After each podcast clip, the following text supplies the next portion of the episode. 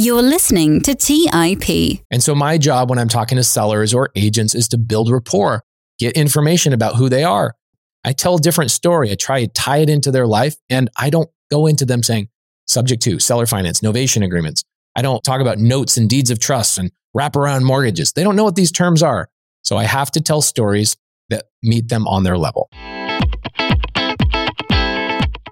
Hey, everybody. In this week's episode, I got to sit down with Pace Morby to talk about his new book, Wealth Without Cash. You'll learn how to build a portfolio of off market deals without using your own cash, what the difference is between subject to and seller financing, how to find motivated sellers, how to overcome common seller objections and create win win scenarios, and a whole lot more. Pace is the host of A&E's TV show Triple Digit Flip and is a widely known expert on the subject to strategy. He's used dozens of virtually unknown methods to acquire 1,000 doors nationwide and a portfolio totaling $150 million in assets, including fix and flips, new builds, wholesale deals, mobile home parks, and short term rentals. Each week, Pace teaches tens of thousands of online students creative financing and shares his knowledge with more than a million followers across social media. He's also the co host of the Wholesale Hotline and Sunday Service Real Estate podcasts. There's no one out there quite like Pace, and in this episode, he brought the heat. If you lack capital and need some creative ideas on how to build your real estate portfolio, make sure you check out this episode. And so, without further delay, let's get into this week's episode with Pace Morby. You are listening to Real Estate 101 by the Investors Podcast Network, where your hosts, Robert Leonard and Patrick Donley, interview successful investors from various real estate investing niches to help educate you on your real estate investing journey.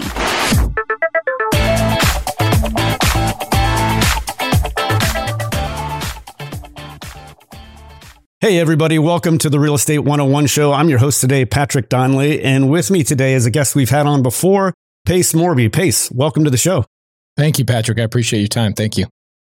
Yeah, I want to thank you for joining us. You had an interview a little about a year ago with my co-host Robert Leonard that I've been listening to as a two-part series which I really enjoyed. You've recently come out with a book which I've had the pleasure of reading called uh, I don't know if the fans or listeners can hear it, see it, but it's called Wealth Without Cash. Really well done book put out by Bigger Pockets. We're going to get into the book for sure, but before we get into it, I just wanted to hear a couple of personal stories about you. I hmm. wanted to hear first about your father and just how he has influenced your real estate investing. And then I also wanted to hear the F 150 story. So if you could kind of go into both of those, that'd be awesome. Of course. Yes. You know, it's interesting. I think our job as parents and fathers, mothers, all that is to do a better job than our parents did with us, right? Take all the resources that our parents captured, went out and executed on, all the education they they got, all the experience they got, and gave all of that to us to hopefully raise us to another level. Our job is to go and take all of that and then go do the same thing for our kids or for future generations if we decide, you know, not to have children. My dad did a great job of that, meaning he took my grandfather's life, which was working two jobs, 10 kids in their household, working his guts out at the power plant and then working side jobs as a contractor my dad took that and said, All right, I'm going to go to college. I'm going to become a CPA. I'm going to go do all these things. But in the same process, he said, Man, I'm not making enough money. My grandfather didn't go to college. My father did go to college. And he's thinking, I'm upgrading, I'm upgrading, I'm upgrading. Well, my dad decided he's got to moonlight as well. And so he started moonlighting. And, you know, the one thing my dad never got to, even though he talked about it a lot, he never got to a point where he became a full real estate investor. He talked about real estate all the time. When my dad and I were driving around in his F 150 when I was younger, going to job sites and painting and all that kind of stuff for his moonlighting career, he would talk to me about Pace, you have to buy real estate. You have to buy real estate. You'd have to buy, you have to buy real estate. My dad would listen to, you know, the time cassettes. He would, he had all sorts of things he would listen to. But unfortunately, my never, my dad never got past the point of just buying real estate for his own personal family. And it was because he was really trading his time for money. And so when I got into my 20s and I started realizing, oh my gosh, I'm doing the same thing my dad was doing, which was trading my time for money. There was a day where I asked my dad, I said, Hey, what should I do to make more money?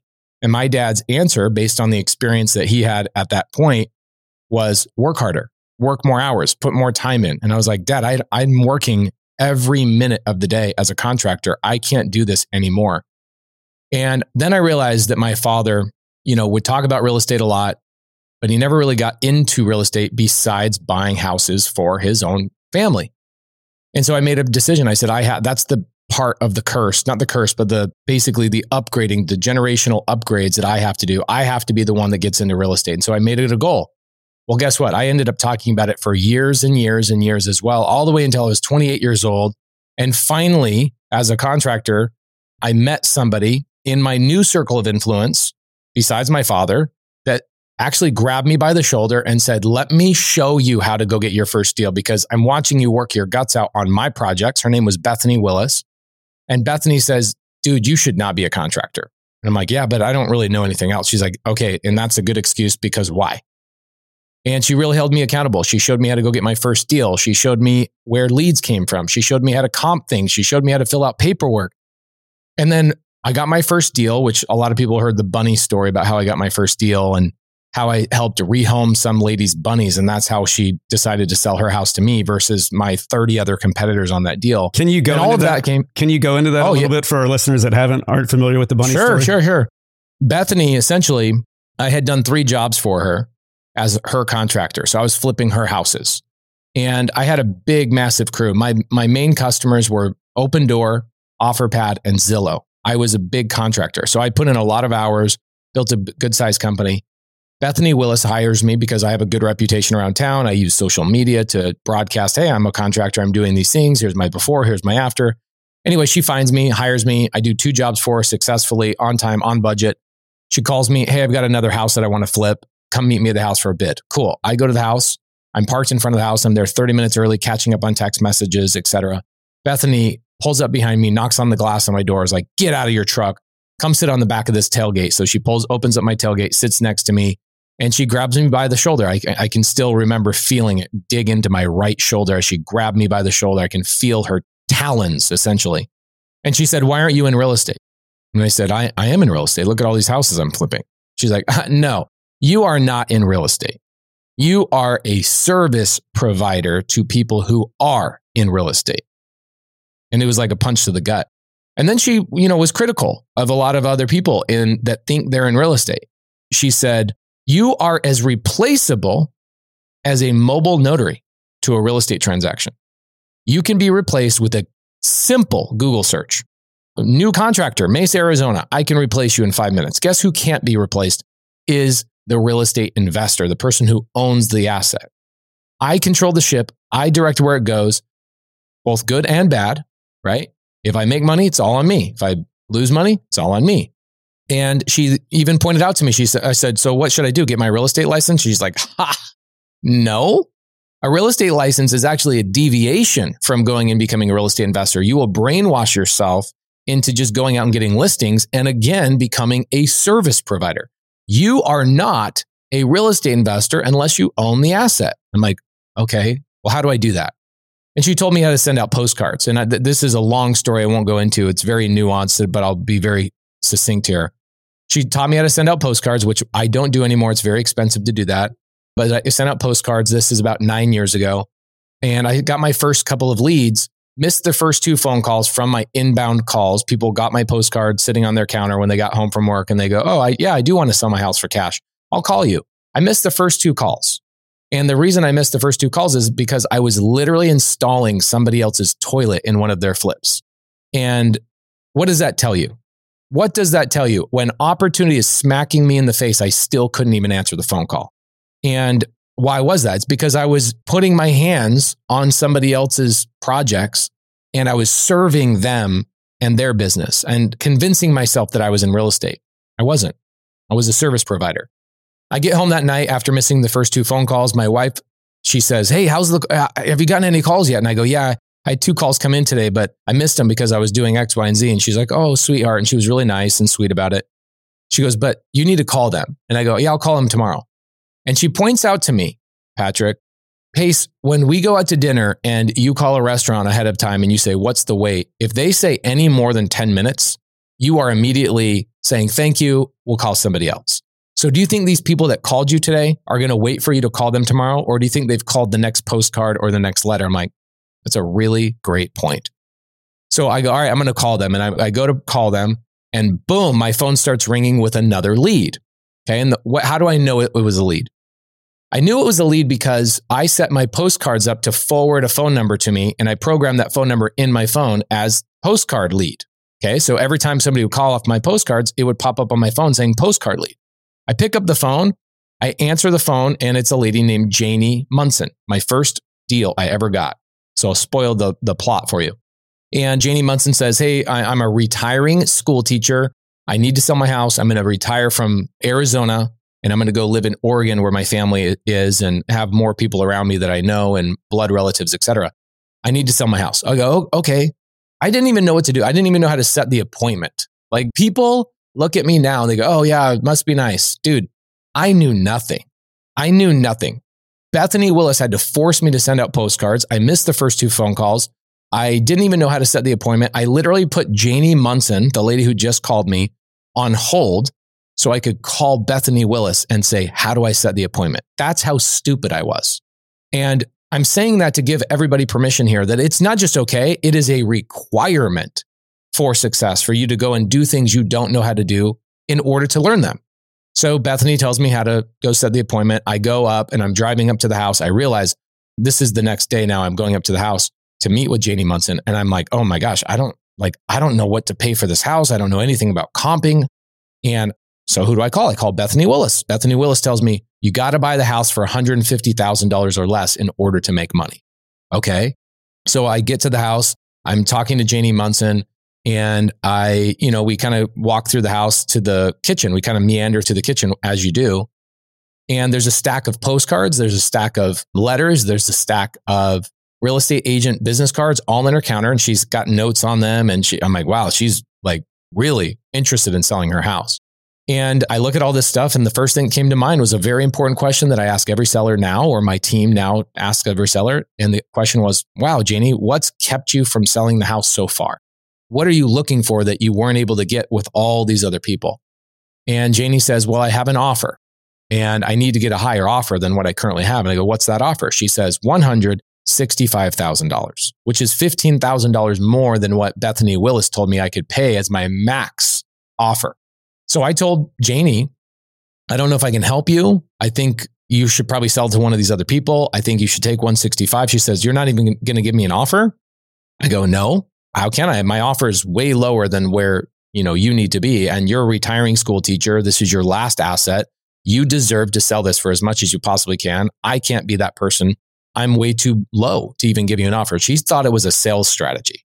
She thought I was sitting there trying to manipulate her, anchor her, and so she says, okay, well, I guess what, what do we do? I guess I leave.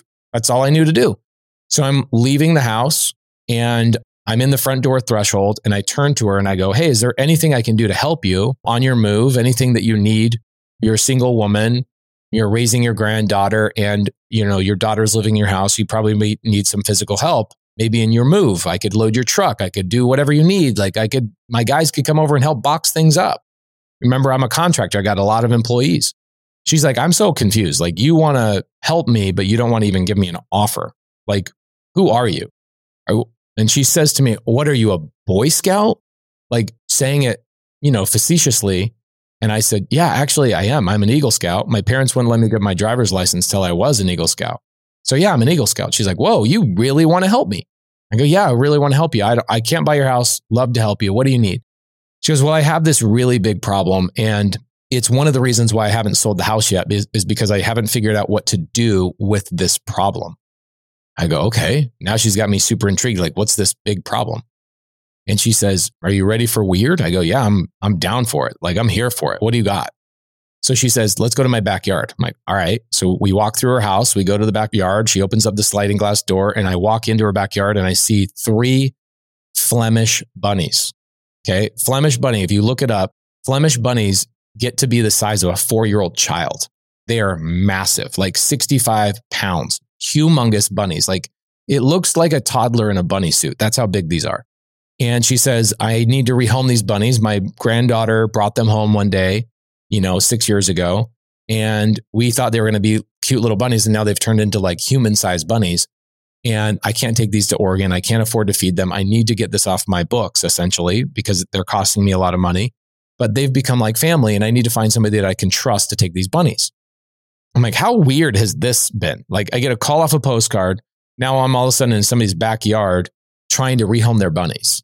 And if I could have told myself that that actually is like 99% of this entire real estate business, I would have jumped in this business way faster because that is like every time I'm talking to a seller off market or getting a deep discount or buying their house with creative finance, it's because I'm helping them do something along these lines. So Janie says, I need to rehome these bunnies. Do you know anybody? I go, yeah, I know somebody. So I literally open up my phone. I call my mom and I go, mom, you know, I'm 30 years old at this point. So my, I call my mom and I go, hey, mom, I've got Janie Munson on speakerphone. Here's her situation. Can you help me? My mom shows up to the house 45 minutes later in a truck I've never seen before. I had no idea. Still to this day, don't know where that truck came from. Pulls up in a red truck, takes the bunnies, gives me a hug, tells Janie thank you, and then she takes off. And Janie's like, wow, I have been trying to solve this problem for a year and a half. And every single person that came to this house, none of them asked me how they could help me. And you, not even wanting to give me an offer, decided to help me and not just ask me to help, but like actually follow through within an hour of me asking you. You have solved a problem I couldn't solve in a year. I go, okay, well, have a great day. She's like, wow, you're really not going to give me an offer. Nope, I can't afford your house. You want too much money. Have a great day. Gave her a hug, walk away. Two weeks later, I get a call Janie Munson. Pace, today's the day I have to make a decision. I put it on my calendar. I have to make a decision on who I'm selling my house to. And I have come to the conclusion you are the only person I want to sell my house to. And I'm like, wow, I'm so honored. I'm so blown away. But Janie, I can't afford to pay over $165,000. You should take the other offer. She goes, I don't care what your offer is, Pace. I trust you as a human being and you provided more value to me in all of these months of me researching all of these people. 15 people came to my house before you, and 15 people came to my house after you. And you were the only person that asked me how you could help me. You were the only person that didn't look at my house and criticize my single pane windows, my roof that was falling apart, my hot water heater, my air conditioning unit is super old and barely hanging on by a thread. And all you did was show me love and thank me for being a teacher because you loved your teachers. Nobody, not one person. They showed up in their, their fancy cars. They showed up with their name tags on their shirt. They showed up in their collared shirts and their business cards. You are the only person that showed up as a human being. And she says, I don't care what your offer is. Get the paperwork, come up to my house. Let's get the deal done. I ended up buying this house for $150,000. People that, that are listening to this now are like, where'd you come up with 150 grand? Well, I didn't. I got a contract for 150,000 and I sold that contract to Bethany Willis for 175,000. Bethany Willis bought the house for me for 175,000. So I wholesaled my first deal and I made 25 grand for probably 3 hours worth of work. And in my conversations with Bethany, she was congratulating me and I said, "Man, I had no idea like how fun this business is. I get, get to just help people all the time." And she says, "Pace, you learned the most valuable lesson in real estate on your first deal and you should consider yourself lucky." I go, "What what's the lesson?" She says, "Two things. Same thing, but two different. She's like, I want to say it two different ways. Number one, when you buy a house and you're trying to be an investor, it's never about the house. I'm like, wow, that's interesting. She's like, you didn't even know what to look at. You didn't know what to, how to comp it. All you did was dig into the lady's problem and help her solve and give her the, the service. It wasn't about the house. It was about her as the individual. And if the fact that it took you one deal to fa- find that out, it took me 10 years to find that out. And once I found that out, my conversion rate tripled, quadrupled, etc. And the second way to say this pace is that you found her bunnies. And I was like, wow. She said, think about this. Everybody else was just in the house, criticizing the house, criticizing the house, criticizing the house. Yet you took the extra step to get behind the scene, get into her psyche, and ask her to get into her backyard where her real problems were. Nobody was invited into the backyard. Nobody was invited to understand the real problems. You understand this now that if you find the bunnies of every seller, you will win. And I was blown away. And here's what happened I was sending out postcards, generating, generating a lot of leads, and opening escrow on a lot of cash deals. I was doing a good job. And then my escrow officer, her name is Eileen Brown. She's like, Who are you, dude? You've gotten like three contracts in a week. And I was like, Yeah, because I'm I know how to find the bunnies. And she's like, Excuse me. And I tell her the story. And she's like, Okay, how many leads are you, do you got for every contract? I go, well, that's kind of the problem. I'm generating a lot of leads right now, but I can't help everybody. I, I can't find their bunnies or basically their bunnies are locked up. And she's like, What do you mean? I go, They don't have any, a lot of these people don't have equity. They just did a, re- a cash out refi last year. They maybe they bought the house just six months ago. They don't have a lot of equity. They got a job transfer. Or I get a lot of sellers that are just really aggressive on their sales price and they just want to sell at a really high price. And she's like, Pace, those people have bunnies. They're just different shapes and sizes. I can show you how to find those bunnies. It's called subject to and seller finance. And I'm like, you're joking me. Well, what? I don't, what subject, what subject, what? She's like, it's called subject to. It's where these people who have no equity have payments on their houses. You can just take over the payments on those houses and then turn those houses into cash flowing properties. And then the tenants that you put in those houses can pay down those mortgages and you can cash flow. And I'm like, wait, what? Wait, I can take over somebody's mortgage? She's like, yeah, it's a different colored bunny, but it is a bunny. It's a problem. Somebody's problem is their bunnies, is what you're telling me, right, Pace? I go, yeah. So she goes, go back to all your leads that didn't have equity and your sellers that want too much money. The ones that want too much money are typically seller finance. The people that want that have no equity are subject to. And within my first 30 days of doing deals, I was able to double, triple, and then now quadruple my conversion rate by using these strategies subject to and seller finance. And I learned from Eileen Brown, my, my escrow officer, that I could wholesale these deals. I could fix and flip them depending on, you know, the situation. And I could buy and hold them and put them in my portfolio. And if you guys on the podcast, you can't see this, but you can look at my map if you guys are watching this. We now have 1,800 doors all over the country. 1,800 doors, and every single one of them was purchased with creative strategies, subject to seller finance, novation agreements, lease options, Morby method, all sorts of wrap, you know, wraparound mortgages, all these things that are really cool. And I didn't know what they were. And it was because nobody simply explained them to me until Eileen Brown explained them to me and, and tell the bunny story. I was like, okay, so the practice of buying discounted real estate and being an investor is finding people who have problems and figuring out how to solve those problems for them so that they have the convenience and relief so that they'll give you a discount on their home. Or if they can't give you a discount on their home, you can just take over their payments and solve their problem. And nobody explained that to me. I call my dad, my dad calls me. Okay. This is where it ties back in with my dad. My dad calls me, goes, Man, how's this real estate thing going? Man, you broke the curse. Like you got into real estate. I go, Man, dad, you wouldn't believe it. He goes, Oh, I, am blown away. Your mom just told me the story about these bunnies that she brought home. Like, what was that all about? And I go, Oh, that wasn't even the cool part, Dad. And I start telling him about subject to and seller finance and lease options and all these cool things that I'm doing. And he says, I go, Have you ever heard of subject to and seller finance? And my dad says, Yeah. How do you think we lived in every single home you grew up in since the day you were born until you were 20 when you moved out? And I'm like, What are you, what are you talking about? And he says, Well, you know, we have 12 kids, Pace. I worked as a CPA in the daytime, making $60,000 a year. And then I had to moonlight and bring in cash under the table as a contractor. No bank would give me a loan. So I had to go out and work with sellers to give me rent to own. And then I learned about just taking over mortgage payments on subject to. Then I started figuring out seller finance. And I said, Dad, why did you never, why didn't you like start branching into real estate investing yourself? And he says, because I was too busy installing other people's toilets at their houses.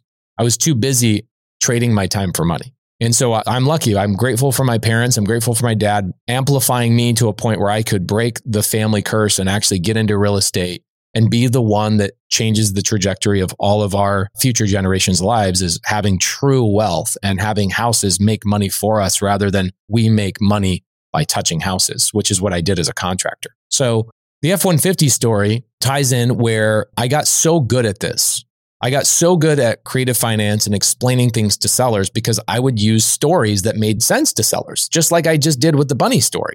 I get so many people call me and they go, Hey, Pace, I got a deal. I go, Great, tell me about it. And they, they're telling me about it. And I said, So what, what are the bunnies? Why would the seller sell to you at a discount? Why would the seller give you a good deal? Why would the seller let you take over payments? Why would the seller seller finance you? What are the bunnies? And these people that think they understand how to get into real estate investing are just looking at random houses on the MLS. Guys, people that are selling on the MLS typically don't have bunnies. They, bunnies are the motivation. Bunnies are the reason why they need to sell to you at a discount quickly, or bunnies are the reason they, they got to let you take over their payments. You got to find the bunnies and you got to start where the bunnies exist, which would be foreclosure, probate, expired listings, people that have long days on market with real estate agents on the MLS. I would never call a deal on the MLS or try and buy a deal on the MLS unless it's been on the MLS for over 90 days because now I know that they're going through some pain. They're, they haven't gotten offers. They're having a challenge. That's so easy to see that they have bunnies that I can help rehome. Well, I got so good at this. I got so good at this that I started having wholesalers and real estate agents in town call me and say, I have a lead and we don't know what to do with it because the seller wants too much money. And I would just go on these appointments. And I basically, we, everybody in town started calling it the PACE method, which was taking people's dead leads, at least what they called dead leads. And I would go and make money on these dead leads. And I got to a point where I actually liked the dead leads way more than I liked the leads that were willing to sell to me at a discount. I wanted the ones that were impossible because that's where I was making the most money. And I had this seller, I was a wholesaler, his name is Tim. Tim calls me up one day and he goes, Pace, I've got this seller. And the seller is, she wants $110,000 for this property that me as a wholesaler, I got to offer like 40, 50 grand on this in order to me assi- to assign it to a fix and flipper in order for them to have enough meat on the bone to go and sell it for 110. It's worth 110 renovated, but this lady wants 110 right now. I go, okay, great. I love that. That's a great lead for me. He's like, how is that a great lead? I go, because I know how to solve the problem. I know how to identify her bunnies and I know how to liberate and rehome those bunnies and solve her problem. And so I go to this appointment. Su- seller's name is Susan and Dale. And this is the first time I used the F 150 story to get a seller to understand what terms were. So I go to the appointment. Tim's there. Susan, Dale, the owners are there. We're in the carport because this property, three bed, two bath house, this property, by the way, if anybody wants to look it up, it's 1906 South 78th Place in Mesa, Arizona. I still own it to this day. We meet in the carport. There's tenants in the property. We're sitting there talking basically in the carport. The tenants leave. So we go inside the house. We're now in the kitchen. We're chatting. And I go, So, Susan, what's kept you from selling the house so far? Same question I ask every single seller. My team asked every single seller, What's kept you from selling the house so far? She says, Well, because everybody's lowballing me. Yeah, it's typical. I go, I think that's why I was brought here and introduced to you. Let me guess. You're probably getting offers somewhere around 40, maybe $50,000 and you're wondering why all these investors are lowballing you. She's like, "Yeah, that's like exactly the offers I'm getting. How do you know?" I go, "Because if I was going to give you a cash offer, I would give you the same cash offer and I would then be duking it out with these other investors. So they're not investors, they're wholesalers and I would be duking it out with other people, trying to compete with them and trying to throw them under the bus and say, these aren't good people to sell to. I'm a better investor to sell to because I'm honest and I'm trustworthy and I can close faster. It's like, Susan, those advantages, like everybody has those advantages. The reason I'm here is because I'm a superhuman. I can solve your problem at a level that other people can't. She's like, So you're telling me you're not going to give me a cash offer? I go, Nope, I'm not going to give you a cash offer because if I was, you would also say I'm going to lowball you. So I'm not going to give you a cash offer. She's like, okay, well, then how are you going to buy my house? I go, well, Susan, if I was willing to come up to $110,000, which is astronomical compared to what everybody else is offering you, would you be willing to give me terms? Susan has no idea what terms are. Most people don't know what terms are. And so I came up with really great, easy stories to tell people to kind of help them understand what terms meant. So I always lead with that. I say, well, would you be willing to give me terms? knowing that the seller will not know what that means and it will cause them to pause and go, uh, terms, which then tease me up to tell me, tell my F 150 story, which I've told a thousand times. My students have told this a thousand times. People take it from my YouTube videos and everybody has permission to take this story and go use this story to explain things to a seller. So this is the F 150 story. I go, all right, Susan, let me tell you what terms are. I'm a contractor by trade. That's what I did for a very long time. I had an F 150 world's most popular truck. And this truck hit 320,000 miles. And it was a truck we were using that four guys would sit in the truck. They'd go from job to job to job. They'd paint houses. And this truck was a catalyst and a tool to make money for my company. And it got to a point where it was having engine failure and overheating and all sorts of things. And it was actually causing me more headaches than it was giving me benefits. Probably similar to the house that we're talking about right now. Your tenants are giving you a hard time. They're not paying on time. You're constantly dealing with them. And this is where some of her bunnies start coming out. Okay. She has family members renting the house from her, taking advantage of her, and then complaining to the rest of her family about how she's always demanding her rent on time and that she doesn't understand the hardships that they're going through and what kind of Christian is she because she is demanding to be paid every single month. These are bunnies. Okay. These are the bunnies that Susan had. So I obviously extracted all that in the upfront conversations. I already knew that before I went into the F 150 story. So I said, so just kind of similar to what's going on with your house, you've got more problems than the benefits and you're looking to offload the property, but you don't want to just get rid of the property. You want to get as much as you possibly can. Well, guess what? I'm no different than you. I decided that I was going to sell this F 150. So I go to Kelley Blue Book, KBB.com, which is the Zillow for cars, basically. Okay. And she says, Oh, okay, cool. Yeah. All right. Well, yeah, great. Yeah, that's kind of like the Zillow for cars. So I'm starting to tie these two parallels together. And I said, I look at the Kelley Blue Book, I see the truck's worth five grand. And I said, Oh, hell no. I'm not selling this truck for five grand. It makes me way more money than that. I'm going to go put this on Craigslist to see if there's any silly idiot that's going to pay 10 grand for it. So I put this truck on Craigslist for 10 grand. And I said, I'm just as belligerent as you, Susan. You want $110,000 for a house that everybody else is offering $40,000, $50,000. You want what you want. Well, guess what? I wanted what I wanted to. But unfortunately, I didn't get any emails. I didn't get any phone calls. I didn't get anybody to even criticize me about my high offer. Three months goes by and I didn't sell the truck. Nobody even messaged me one time. Just, uh, just way too high. After those three months are up, my wife comes to me and says, Pace, every morning I have to drive around this truck parked in our driveway. It's not a lot, but I got to kind of watch out for it. I got to worry about it. And then when I come home, I got to do the same thing. Can you sell the truck, please? And I go to my wife, I'm like, sweetheart, I'm not going to go put this truck on Craigslist for five grand. Because if I do, I'm going to get an offer for $3,100. And this person is going to go, I'll give you all cash offer for $3,100. That's what you're going through right now, Susan. Everybody's coming in and lowballing you. Everybody's lowballing you because they want to leave meat on the bone for themselves as you can understand. And I said, so I, I decided I'm not going to do that. And I told my wife, I'm not going to do it. She says, well, why don't you just take payments? And I'm like, oh my gosh, that's so genius. So this is what I did, Susan. I went back to Craigslist and I changed one thing. I said, F 150 will take payments. And within 30 minutes, I had to turn that ad off because I was swarmed and swarmed and swarmed with people. Where are you? I'll come and give you a $1,000 down right now. Uh, da, da, da. So, Susan, did I sell that truck for $10,000? She said, Probably. I go, I sold it for $12,500 with $1,000 down, $350 monthly payments for the next several months until that was paid off. And she's like, Wow, wow, wow, wow, wow. And I go, That is terms. It's where I, the seller, give my buyer terms. Okay. Down payment, interest rate, length of time that they're, and I become the bank. So, what I'm asking you to do, Susan, is to become the bank. And the gentleman who bought my truck from me gave me $1,000 down. He then made monthly payments to me and I got the number I wanted. I made, I made way more money because I was willing to be patient and play the bank. And the best part about it, Susan, I was able to help a family and I was able to help this gentleman who bought my truck. Guess what he did? He was an auto mechanic starting a paint company. He fixed up all the truck issues. He did that himself and he went and put that truck into operation and he made a lot more money on that truck so some people might look at him and go, man, you overpaid for that truck, Jose. No, he did not. Because the value of something is never the purchase price. The value of something is always what you can do with it and what money you can generate from it. So, Susan, if you're willing to give me terms that can allow me to go make money on this, I would be willing to come up to your $110,000. She's like, done. What do we got to do?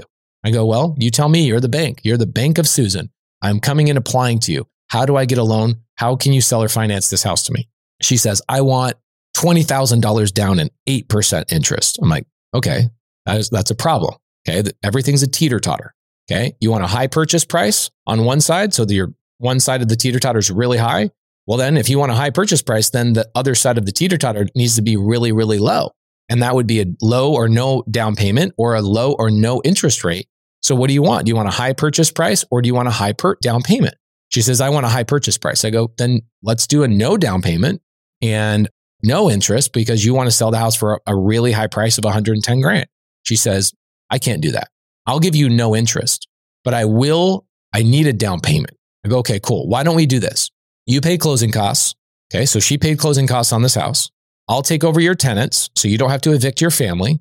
I already knew what I was doing. I knew the problem with her tenants was actually that it was a family member renting from a family member.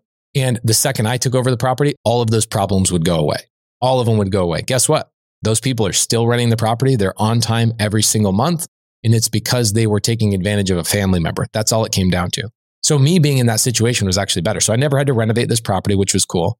And she says, I want, okay, I want $10,000 down. I go, no problem. I'll give you $10,000 down, but here's how I want to do it. Every six months, I will give you five grand above the payments. She goes, okay. So what I did is here, here's kind of how it works. The tenant was paying $1,650 a month. Now they're about $2,000 a month, but they were at $1,650 a month. And the way I structured this deal, which I'll get into in a second, I was netting $1,000 every single month after my payment to Susan, which I'll tell you how I structured my payment to her. After my insurance, my taxes, my vacancy repairs, I was netting $1,000 every single month. So imagine I go, I'll give you a down payment, but I won't give it to you when we close escrow. I'll give it to you six months later, and then I'll give you another portion of it six months after that. So I accumulate $1,000 in cash flow for six months. Now I've got six grand in cash flow. I take that six grand, pull five grand out of it, hand five grand to her, and that pays down her down payment. Then six months later, I pay another $5,000 out of the cash flow from the property. So I got closing costs paid for by her, took over the tenant, so no renovation. I got 0% seller finance and I didn't have to put any money up front. She allowed me to pay my down payment out of the cash flow of the property. I've done this hundreds of times, hundreds of times. And if you're willing to meet the seller at their number, especially in a seller finance situation, sellers that are willing to seller finance just really want to win on one thing. They want to sell at the maximum amount of money as possible. And so, how did I structure the payment to her? My payment to her was $375 a month. Again, going back to the bunnies. The story of the bunnies is this. She says, We want to retire, Pace. We are sick of begging our family member to pay the rent. We just want to go and retire and travel around the country in an RV, one month here, one month there, one month here, one month there. Obviously, obtain that information. I waited to utilize that as, uh, as ammunition for a later portion of the conversation. And now is the time where I use that information as ammunition. And I said, So what kind of payment are you looking for? She says, I don't know. Well, what would you pay? And I said, well, how much does it cost you guys to rent a typical RV spot when you guys are traveling around the country? She said $375. I go, okay, why don't we just set up the payment for $375 so you never, never have to worry about paying another RV spot rental ever again. And you and your husband get to go around the country and just travel. She goes, okay, that sounds great. I didn't have to use this fancy spreadsheet. I didn't have to use some magic calculator. I just understood her motivation. I understood what she wanted to accomplish, and I helped find her bunnies and rehome those bunnies, if that makes sense. The F 150 story, I've told this a thousand times, and it breaks seller, it just breaks it down to the most simple version a vehicle. I took payments on a vehicle. I let somebody pay over the value of that vehicle because they didn't want to use their credit or they didn't have credit. They used very little money down, and I won. Okay. I won. I sold that truck for two and a half times its value because I was willing to give somebody terms. And so I go around the country and I'm buying houses a lot of times at 91 cents on the dollar, 98 cents on the dollar. I'm paying almost full retail all of the time. But guess what I'm getting? I'm getting a lot of no money down, low money down, very low interest rates. I'm taking over mortgage payments at 2%. I just got a deal in Hawaii um, last week, two acres on the ocean. Seller let me take over their 2% interest rate. They have a guest house in the back that's already cash flowing payments already being made by tenants in the back. Now I got to fill the main house and I'll do an Airbnb there. I'll probably never see that property. You think at this point, oh, you can go visit all these houses. No, I don't have time for that. We have so many deals that we're buying all over the country. And so creative finance changed my life. I didn't have the money to buy these assets. I have not had my credit pulled. I have not talked to a lender. I'll give you, I'll give you a really good example of this. I decided I want to buy a house in Montana on a lake, Kalispell, Whitefish area up in Montana. So one of my students, newer students, calls me up and he goes, Hey, I'm a real estate agent up here. I'll help you. Find, I keep hearing you say you want to have a, a house that you can fish on. You want water, you know, flowing through it, or you want to be on a lake. I can help you. I go, Yeah, but I'm not going to buy anything that's cash. So you got to go find me creative. He goes, Oh, there's no creative finance deals up here. It's too ritzy. It's too nice. I go, Okay. There are literally hundreds of deals everywhere. And so after a couple of Zooms with him and coaching him along and showing him how to go find them, he, here's what he said. He goes, I will go find these, but I want you to also do me a favor and go get pre qualified for a loan. Okay, cool. So I call his mortgage officer up there in Kalispell. That was about six weeks ago. I have still not got pre approved. because I'm a business owner. I claim nothing on my taxes, right? So she's having a hell of a time getting me pre approved, even though we make our companies generate millions of dollars. He goes in in three days, finds me 12 properties on seller finance. And he's just like, I'm blown away. I'm blown away that there's that, that many deals out here for seller finance or taking over mortgages. I just wasn't paying attention. I go, no, you just, it's not that you weren't paying attention, it's that you didn't have the information in your head for your head to pay attention for you. It's, it's called the frequency effect, or I call it the, the Tacoma effect. Other people use, use, there's some scientific name for it, but when I bought my first Toyota Tacoma, I thought I was the coolest kid. I was like, I got a Toyota Tacoma. Nobody else has a Toyota Tacoma. And then all of a sudden I'm driving around and I'm like, holy crap, everybody has a Toyota Tacoma. It's the same thing with creative finance. Once you know it's there, you can't unsee it. It's there and it starts popping up. And what you focus on expands. And then all of a sudden there's deals everywhere. And we're at a point now where 85% of the deals we do are all creative finance. Only 15% of them do we use cash. 85% of our deals, multifamily, RV parks, land, single family homes, storefronts. We're, we're looking at a strip mall right now. We're even buying businesses with creative finance right now. We got a CPA firm that we're negotiating right now. No money down. They will give us a hundred grand the day we close escrow out of their pocket to take over their company. Understanding people's bunnies is what this is all about. Why would a CPA firm sell to me with no money down and give me a hundred grand to take over their business on day one? You know why? Is because the CPA has 15 people working underneath him. They have a great business, but now the CPA wants to retire, but he never put anybody in charge. He never built a real business that didn't rely on him. So he's saying, I'm going to retire. And now this business I put 40 years of my life into is going to die because I didn't know how to operationally build a succinct and like a manufacturing line where I could step away and not have to be in this business and I could actually retire. I need to basically pay somebody to take over my business so I can have a check come in every single month through my retirement. Otherwise, this business will implode. So we come along, take over a CPA firm. We put some a COO in place, a, a CFO, and we start running this business. He gives us a hundred grand up front to go hire people. And then all he wants is he says, pay me 10 grand a month until I die. That's creative finance. Buying businesses, buying cars, buying houses, apartment complexes. I will never use cash ever again. It is the only time we use cash is if we're wholesaling or we're fixing and flipping, but to acquire and put things in my portfolio, 100% of it has always been creative finance, subject to seller finance or the Morby method. Let's take a quick break and hear from today's sponsors. Hey everyone, it's Patrick, your host of Millennial Investing. Every year, my buddies and I do a guy's trip to escape the cold and dreary Ohio winters. Once we pick our destination, without fail, we all jump on Airbnb and find an incredible place to stay. We just got back from an amazing trip in Palm Springs, California, and our Airbnb home was a huge part of creating memories we'll never forget. I loved it so much, I'm taking my family back to Palm Springs for spring break, and we're staying in an Airbnb home my kids fell in love with and picked out themselves. While I was there, I had the realization that my own home could be an Airbnb. It's an excellent way to earn some extra cash, whether you're saving up for your next vacation, paying off some bills, or investing. Your home might be worth more than you think. Find out how much at airbnb.com slash host. That's airbnb.com slash host. Hey guys, have you ever wondered if there's an AI tool like ChatGPT specifically built for the stock market? A tool that not only does the research and analysis for you, but also allows for dynamic discussions? Well, wonder no more. Meet Meyka, your AI powered stock research assistant, now enhanced with real time stock data. Let Meyka do the heavy lifting for you to significantly reduce your research time. And the best part, Meyka is 100% free.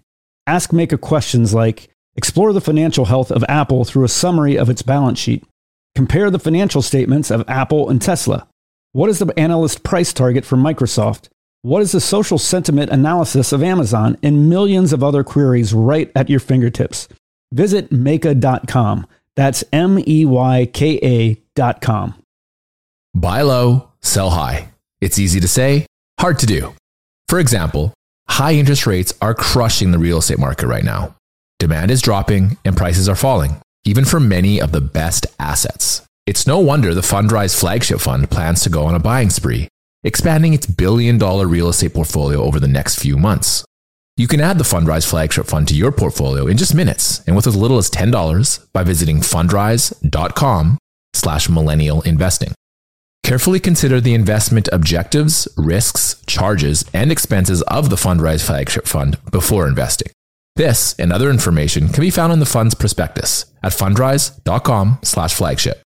This is a paid advertisement. All right, back to the show. So many good stories there, Pace. I really appreciate your storytelling abilities. It's incredible. I want to get into the book though.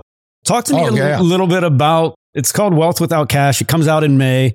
I want to hear about what the inspiration was for it, what the writing process was like. My co-host Robert, who wrote a book about house hacking, and it sounded like a pretty grueling process talking to him. Just talk a little bit about the inspiration for it, why you wrote it, who it's designed for, and just like what the process was like for you. I did not like writing a book. And so I ended up having to hire a ghostwriter. I'm great at speaking. I'm great at telling stories. I'm great up in front of a whiteboard, on camera, on stage. I'm great at those things. But sitting down and keeping me still is an impossibility. So I hired a ghostwriter to go through and have conversations with me and me tell stories. And he took those and put those into the book. I just feel like a book just can't do 100% justice of what I want to talk about. So what I did also and I love video so much, I created a video companion guide that comes with the book. So every single chapter gets three hours of whiteboard videos and stories about deals and why this and terminology. It is a master class of creative finance. The book is basically the appetizer. The video companion guide is just the meat and potatoes. And it is so cool to have gone through that process. It took a year and a half. I still have two more videos that we're still putting together, mad dash for the release on May 2nd. And it was grueling. It was hard. On, on July 4th last year, when the book was completed, I couldn't even read the book because I was so excited. I, I was like, okay, I'm like, oh my gosh, I got, I want to do more. I want to add more information to this. And uh, BiggerPockets, an amazing collaborator, reminded me to simplify, simplify, simplify. So it's only 200 pages. It's really an appetizer into creative finance. And then the video companion guide really gives you a ton of power. And that video companion guide is free when you buy the book, which is really, really cool. That's amazing. I did not know that you did the video companion guide too. So I will put links in the show notes for that. Talk to us about who the book's designed for. Is it for the beginning investor, for someone a little more advanced? What would you say about that? It's definitely not for the advanced. I'd say that there's a lot of things in the video companion guide that are way, way, way advanced. But the book itself is just an appetizer. It's just there to let you know what these terms are, that these things exist, and then for you to dig a little bit deeper. Otherwise, this book, I mean, creative finance is so much more diverse than BRRRR. It's so much diverse than much more diverse than cash deals. To put it into perspective, I look at like let's say as a contractor, I'd pull up to a job site and have a truck full of tools and a trailer full of tools and everything you can imagine, jackhammers to drills and saws and everything you can imagine. A cash offer to me is a hammer. It's all it is, is a hammer. Creative finance is all of the other tools. It is so diverse. It is so deep and so wide that you can go to an appointment and use such a variety of tools that a 200 page book is never going to be able to tell you all of that. So the book is really for beginners to let them know that it exists and that these things are there. And then for them to go out and start doing the research and go onto some of the BiggerPockets forums and go onto the BiggerPockets YouTube channel and listen to some of these videos that I've done and give way more in depth stories. The video companion guide is then basically 30 hours of just unbelievable. Like, I'll give you a good example. When I did the video companion guide, I was like, I want a live audience. So I have a studio. I brought in 15 people into the live audience. And the day that I press record on the first video for the video companion guide, I get a text message from one of my sellers. Homeowner lives in, lives in Boston, has a house in Boston. And he says, Pace, we've been negotiating for the last couple of weeks. I'm in Phoenix for a convention. I think your offices are here in Phoenix. Any chance we could meet up and finalize the deal today? I go, yeah, but I'm recording in my studio with an audience. Do you mind just stopping by here? And he goes, no problem. So literally the first video you will watch is a seller walking into my studio and going, all right, how are we going to do this deal? And for an hour and a half, I broke down subject to for him and I gave him an offer, shook hands. I bought his house right there on live camera, only to be seen in the video companion guide. So an hour and a half appointment face to face with the seller, talking real live. Here's the address. Here's the numbers. Here's why I would buy it. That one video alone is a masterpiece. The book could never do that. And so the book is an appetizer that hopefully leads you into the main course meal, which is the video companion guide. That's really awesome. I'm eager to look into all of that. I wanted to talk a little bit about your why. Early in the book, you talk about the seven layers of why. Can you explain yeah. to us that idea? And then I also wanted to hear what your Pace Morby's why is. Yeah, it's interesting. You know, somebody took me through this practice. Actually, it was Dean Graziosi when I became friends with Dean. And Dean says, What do you want to do? And I, I tell him, I want to do, I want to become a billionaire. And he goes, Why? I go, Well, because I can provide for my family I then I, I paused and I was like, so I can provide for my family. He goes, okay, but why? And oh my gosh, what a practice of depth of like really getting into this. And then you really realize, like, wow, okay, I actually don't know my why. So when you go through the seven layers of why, it really forces you to get deep and deep and deep. And you have to stop. If you haven't not gotten to your seventh layer, then you truly don't understand your why. Okay. Now, for me, my why is I was put on this earth by a creator, whether it's God or the universe or whatever. I was put on this earth to help my other mankind. And I would be wasting my life if I was not obtaining resources and experiences and then turning around and giving those back. My why is that this is my purpose. I was put on this earth as an instrument, as a tool, as whatever to help other people go and find their why, find their purpose, and find financial freedom. And so the reason I do all the things I do is because I'm supposed to. I'm required to. It's my responsibility. It is my duty. And I am li- I'm trying to live up to my creator's requirements of me. I love it. I wanted to get into a little bit more of just there's so much to creative financing, but and you've mm-hmm. kind of touched on you know some of this as as you've have you've told some of your stories, but for our listeners that have no idea about subject to and seller financing, just at a high level, what are the differences between those two? The two differences between a subject to and seller finance means subject to means there's an existing debt on the asset. So the asset is a house, could be a car, could be a business, right? So let's let's take a business for example. If I go to buy a business and I'm talking to a, a company and they go, buy us for $2 million. And I go, great. What do your books look like? And they go, well, we have an SBA loan for $2 million. Okay. I go, great. So I'll just, how about I just take over your SBA loan and I just make payments on the SBA loan and you walk away? That's called subject to. I literally took over payments on their debts and I took over the, the asset by transferring the ownership into my name. That's subject to. Same thing with a car. I buy cars subject to. I go to a car owner and I go, looks like you're having a hard time selling that on Craigslist. It's been on Craigslist for 100 days. Would you let me just take over your payments? And I can just take over car payments. Same thing with a house. Hey, Looks like your house has been on the market for 120 days. Can I just take over your payments? Subject to is taking over an existing debt that is already there. And the benefit of that is that you're getting, you don't have uh, to go through an application. You don't have to talk to a bank. Nobody check, cares about your credit. Nobody cares about your job history. Nobody cares about your tax returns. None of that. Thousands of deals we've done. Nobody's ever asked for any of those things. That's subject to. Seller finance means, let's say I go to somebody who has a car in Craigslist and I call them up and I go, "Can I take over payments?" They go, "Oh, I don't I don't have any payments. I own this free and clear." I go, "Okay, well then seller finance it to me." Okay?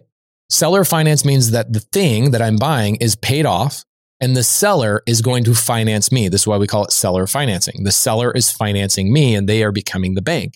So I have to then work out an agreement with that seller like I did with Susan. I go, "Okay, what down payment do you want?" Okay? And the four parts to that are purchase price, down payment, interest rate and length of time they're willing to take payments. And so that's seller financing, finding things that are paid off free and clear. And by the way, a lot of people don't realize this, but 40% of all the homes in the United States are paid off free and clear. 40%.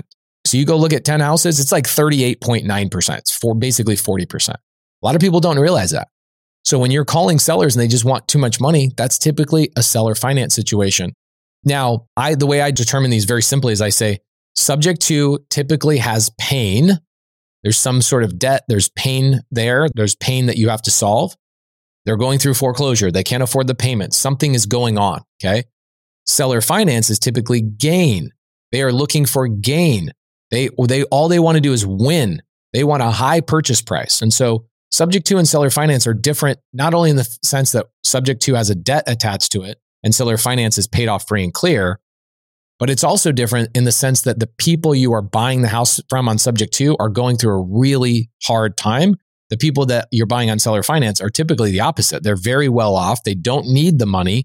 They just want to make sure that they sell at the highest possible price Like I've got a 43 unit in San Angelo, Texas, a multifamily I bought last year on seller finance. Seller Mario is like, I'll seller finance you, but I want 3 million bucks. Okay. I go, okay. You would probably get a cash offer for this for like 2.7, maybe 2.6. I'll pay you 3 million. And the seller, Mario's like, really? You'll pay me 3 million? I go, yeah, but on terms, I'll give you no down payment, 3% interest, and I want 50 year term. Mario says, okay, great. He wins. He got $3 million on his books that he'll collect payments for for the next 50 years. And some people go, why would a seller do that? Typically, the people that are asking, why would a seller do that, are not well off enough to truly understand why a seller would do that. Sellers are well off in seller financing. If you go on my YouTube channel, I have an interview with Mario, the guy that sold me the 43 unit with 50 year note, no down payment, 3% interest. And he gives us 19 reasons why he sold to me on seller finance. 19 reasons. Tax benefits. Avoids, he avoids real estate agents. No surveys had to be done. He didn't have to do any repairs. He got way more money. He added interest to the way more money he got. So not only did he get $300,000 more, he also will get interest on top of that, that he'll end up making $5 million, $6 million on that total asset over the length of 50 years by becoming the bank. He doesn't have to deal with tenants anymore, right? Now, the seller finance, the agreement that him and I put together called a note, he has a note that is secured against real estate. It's the safest investment. I mean, what's he going to do with the 3 million bucks if I gave it to him in cash? He's going to go do what? He wants to retire. He doesn't want to go invest in something he has to manage. So becoming the bank alleviates the need for him to manage a property anymore. You don't call the bank when the toilets go bad. You don't call the bank when the roof goes bad. So I'm upgrading these landlords into the lender and I'm making their life really easy. So seller finance, free and clear, subject to, has a debt attached to it. Let's take a quick break and hear from today's sponsors. Hey everyone, it's Patrick, your host of Millennial Investing. Every year, my buddies and I do a guy's trip to escape the cold and dreary Ohio winters. Once we pick our destination, without fail, we all jump on Airbnb and find an incredible place to stay. We just got back from an amazing trip in Palm Springs, California, and our Airbnb home was a huge part of creating memories we'll never forget. I loved it so much, I'm taking my family back to Palm Springs for spring break, and we're staying in an Airbnb home my kids fell in love with and picked out themselves. While I was there, I had the realization that my own home could be an Airbnb. It's an excellent way to earn some extra cash, whether you're saving up for your next vacation, paying off some bills, or investing. Your home might be worth more than you think. Find out how much at airbnb.com slash host. That's airbnb.com slash host. Buy low, sell high. It's easy to say, hard to do. For example, high interest rates are crushing the real estate market right now. Demand is dropping and prices are falling, even for many of the best assets. It's no wonder the Fundrise flagship fund plans to go on a buying spree, expanding its billion dollar real estate portfolio over the next few months. You can add the Fundrise flagship fund to your portfolio in just minutes and with as little as $10 by visiting fundrise.com slash millennial investing. Carefully consider the investment objectives, risks, charges, and expenses of the Fundrise flagship fund before investing. This and other information can be found in the fund's prospectus at fundrise.com/flagship. This is a paid advertisement. Hey guys, the Range Rover Sport leads by example. It's got powerful on-road performance and commanding all-terrain capability and combines assertive on-road performance with the signature Range Rover refinement that you'd expect. The third generation Range Rover Sport is the most desirable, advanced, and dynamically capable one yet and redefines sporting luxury. It's got advanced cabin technologies such as active noise cancellation and cabin air purification, which offer new levels of comfort and refinement. The purposeful cockpit like driving position sets the tone for a focused interior that promotes exhilarating driver engagement. Award winning Pivi Pro infotainment is at the heart of the experience and provides intuitive control of the vehicle systems. You can also enjoy a dynamic drive in total comfort with optional 22 way adjustable, heated, and ventilated electric memory front seats with massage function. Design your Range Rover Sport at LandRoverUSA.com. That's LandRoverUSA.com. All right, back to the show. Do you view your role primarily in trying to do these deals as one as an educator? Is that one of your biggest things that you're trying to do? It seems like in many cases that's your primary role. It is the primary role. It's one of the reasons, if you guys look in my backdrop behind me, you'll see that I have a gentleman over my shoulder right here. His name is Big Boi. He's from a rap group called OutKast. And cool thing is, I own real estate with Big Boi now, which is nice. But more importantly, the reason why I have him over my shoulder is to remind me that my job is to be a storyteller. I tell stories to sellers. I tell stories to real estate agents. I tell stories to private money lenders all day long because telling stories gets people to understand the concept of what I'm doing and what I'm trying to accomplish. So, yeah, I mean, sellers don't know what subject to and seller finance is. That's my job to explain it to them in a third grade language. So instead of me being so high level, telling a story about an F 150 and taking over payments, I could tell you one of the best stories I ever, I could ever tell you. This is about a two minute story. Best story I could ever tell you. I have a camera guy that does my YouTube videos, gets hired, and he comes into my studio day one and he says, Man, I'm working for the sub two guy. I'm so excited. I'm working for the sub two guy. And one of my other camera guys says, Dude, I've been here for a year and you come in here, you think you know what sub two is. You don't know what sub two is. And the new camera guy's name's Jose. He says, Yeah, but I don't need to know. I go, dude, you need to know. If we're if you're gonna be my camera guy, you need to know what subject to is. And he goes, Okay, tell me what subject to is. So I look at him and I go, Okay, you're a camera guy. I'm going to explain this to you in terms that you'll understand. He says, okay. I go, what's a, what's a camera and a light, like a light that you would really want as a camera guy? He goes, oh, I want the A7, I want the Sony A7S III. I want the G Master lens. I want the Aputure D120 light. That's my perfect combo.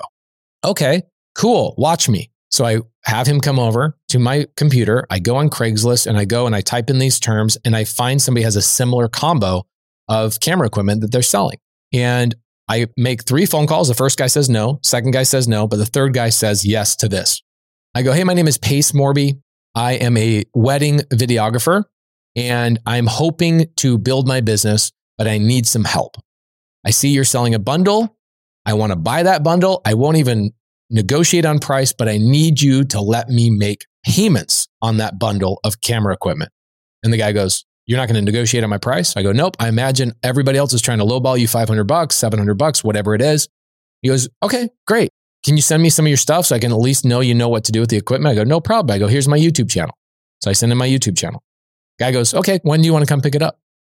Guy sells me a $3,800 camera, a, a few thousand dollars worth of lenses, a thousand dollar lighting kit, all of this with a hundred dollars down and he said, every time, and I set it up where I go $300 monthly payments as I take that equipment and go make money with it doing wedding photography. I'm not a wedding videographer, but that was the story I told the seller to understand why I needed the, the stuff on terms. So Jose, I hang up the phone. Jose looks at me and he goes, you just bought my dream equipment on payments. I go, yep, that's called subject to or seller finance. And that's what I do with houses. He's like, wait, you can do that with houses? I go, yeah, you can do it with anything. You want a boat? I just bought an RV with it. I just, you know, I bought RV parks, mobile home parks. What do you want? What do you want?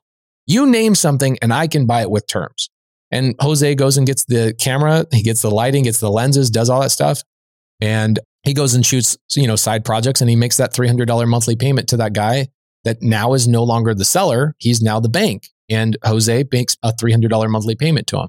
And if I tried to explain that to Jose in housing terms, it would have taken an hour. But because I explained it to him in camera terms, he immediately got it.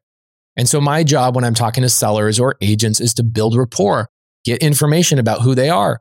You know, if I have a seller that is a third grade teacher, I tie in stories about a crayon. You know, okay, well, here's what we could do with this. And I tell a different story. I try to tie it into their life and I don't go into them saying subject to seller finance, novation agreements. I don't talk about notes and deeds of trust and wraparound mortgages. They don't know what these terms are. So I have to tell stories that meet them on their level. It's great. The book goes into all of that. I highly encourage people to check it out when it comes out. Pace, how can people find out about you, reach out to you? What's the best way for them to do that? You've got a lot of different uh, platforms that you're on. I'd say go to YouTube. We get about 4 million views a month on our YouTube channel. So people seem to like it. And DM me on Instagram. I'm the one that actually DMs and does all the stuff. So thank you so much. I appreciate it. Thank you. I uh, really enjoy the book and uh, best of luck with it. Thank you so much. Okay, folks, that's all I had for today's episode. I hope you enjoyed the show, and I'll see you back here real soon. Thank you for listening to TIP. Make sure to subscribe to We Study Billionaires by the Investors Podcast Network. Every Wednesday, we teach you about Bitcoin, and every Saturday, we study billionaires and the financial markets. To access our show notes, transcripts, or courses, go to theinvestorspodcast.com. This show is for entertainment purposes only. Before making any decision, consult a professional. This show is copyrighted by the Investors Podcast Network. Written permission must be granted before syndication or rebroadcasting.